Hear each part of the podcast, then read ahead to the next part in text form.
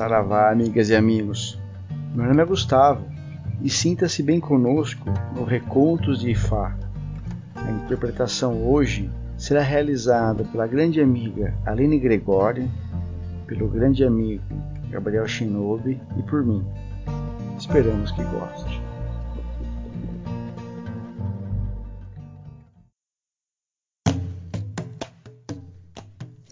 Ossaim, dono das ervas e médico da religião africana no Brasil.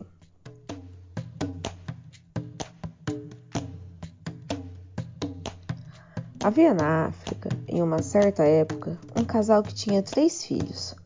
Um deles chamava-se Ossaim. Desde pequeno, era devotado às matas e só vivia dentro delas. Era muito querido, querido por todos que o conheciam. Com a idade de dez anos, já era o médico de todos os moradores da cidade e de toda a redondeza onde ele morava com sua mãezinha e seus irmãos, faltando o pai, que ele não tinha conhecido.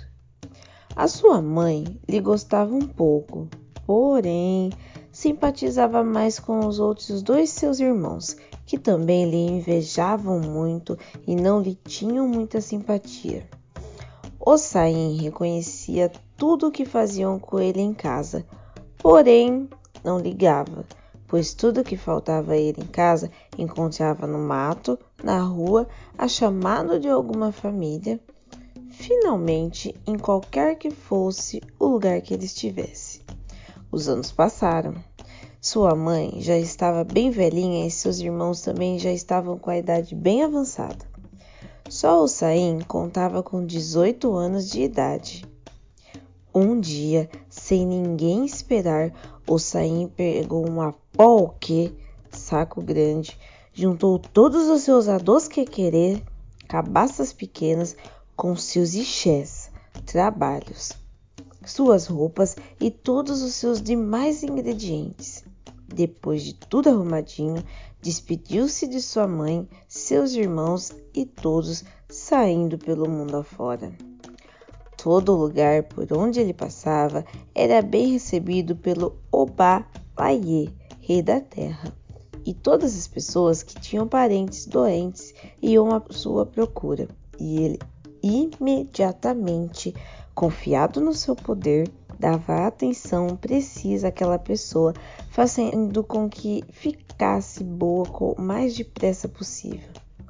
Havia uma cidade onde o rei estava às portas da morte e dizia sempre para todos que arranjassem uma pessoa que o fizesse ficar bom, homem ou mulher, que ele dava ao seu trono.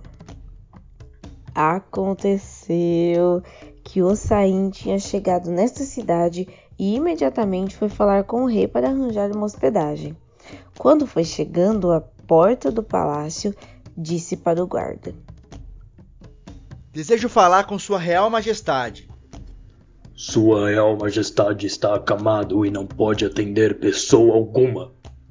"A mim ele atende. Diga que é Ossaim Obagbo, rei do mato." O soldado curvou-se a ele e imediatamente providenciou que Ossaim chegasse à presença do rei, que ficou muito satisfeito, pois tinha conhecimento dos seus feitos e, pensando na sua cura, mandou que Ossaim ficasse no palácio como seu hóspede. Ossaim aceitou e, por recompensa ao rei, resolveu dar alguns remédios para que ele ficasse bom, sem saber de nada do que o rei tinha prometido. Dentro de seis dias, o rei ficou completamente bom, estava curado e bem forte. Passados uns dias depois, Ossaim foi à presença do rei e disse: "Rei, meu senhor, Vossa Majestade vai me perdoar, mas o trabalho que tive para devolver a sua vida tem que ser pago. Não é do meu costume trabalhar para pessoa nenhuma de graça." "Se eu não quiser lhe pagar e lhe mandar para a forca." "Antes de eu subir para a forca, rei, o senhor morrerá. No corpo de Vossa Majestade está o meu sangue e da minha vila. Sou tão poderoso quanto Vossa Majestade. Basta que eu diga três palavras para que o rei, meu senhor, deixe de viver para sempre."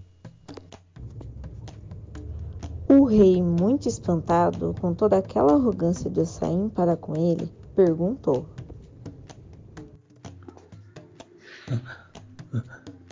Quanto custa o seu trabalho, Ossaim?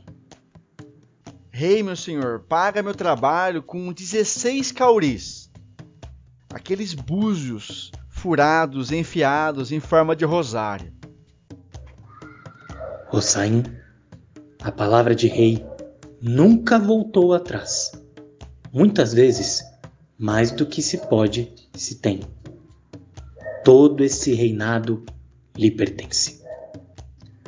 Prometi entregar o meu reinado para aquele que me fizesse ficar bom. Ossaim agradeceu ao rei, fazendo questão de só aceitar os seus dezesseis cauris, pois era a quantia que ele achava de direito.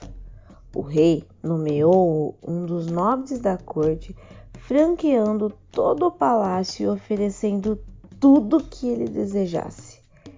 Enquanto isto, a mãe de Ossaim tinha ficado doente e estava nas últimas.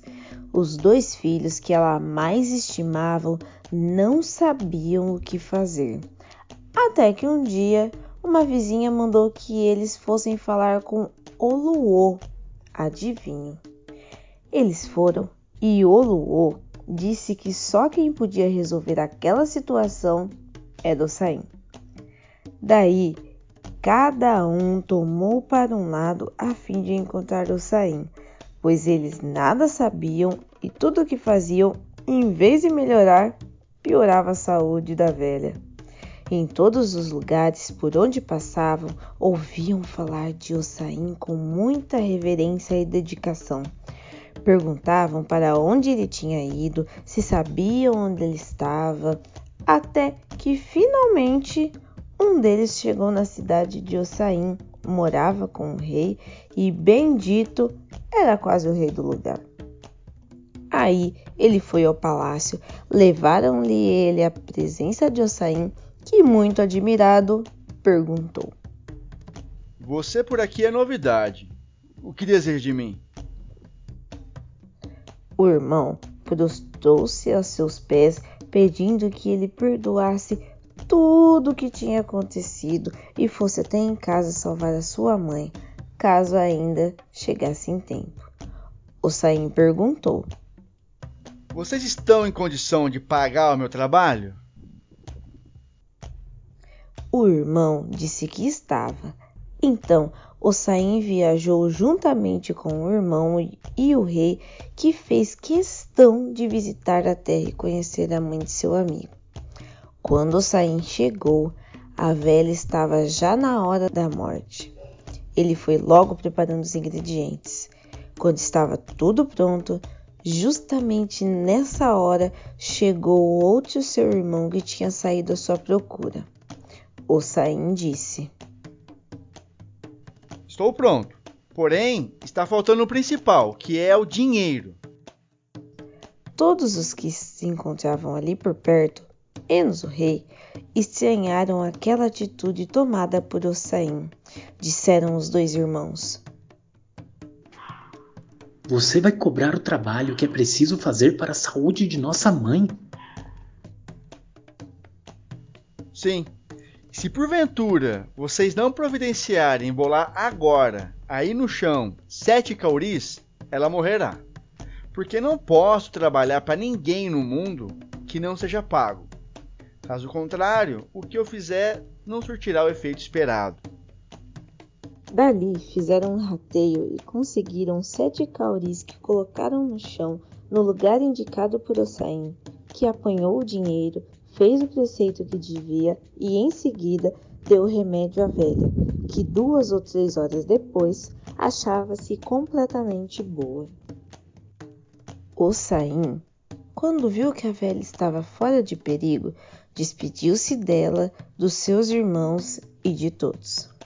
A velha pediu que ele ficasse morando com ela conforme moravam antes, porém ele disse que não, por não pertencer a ela e não poder ficar somente naquela terra, pois ele era Eué, a folha, e tinha que estar por todo o mundo.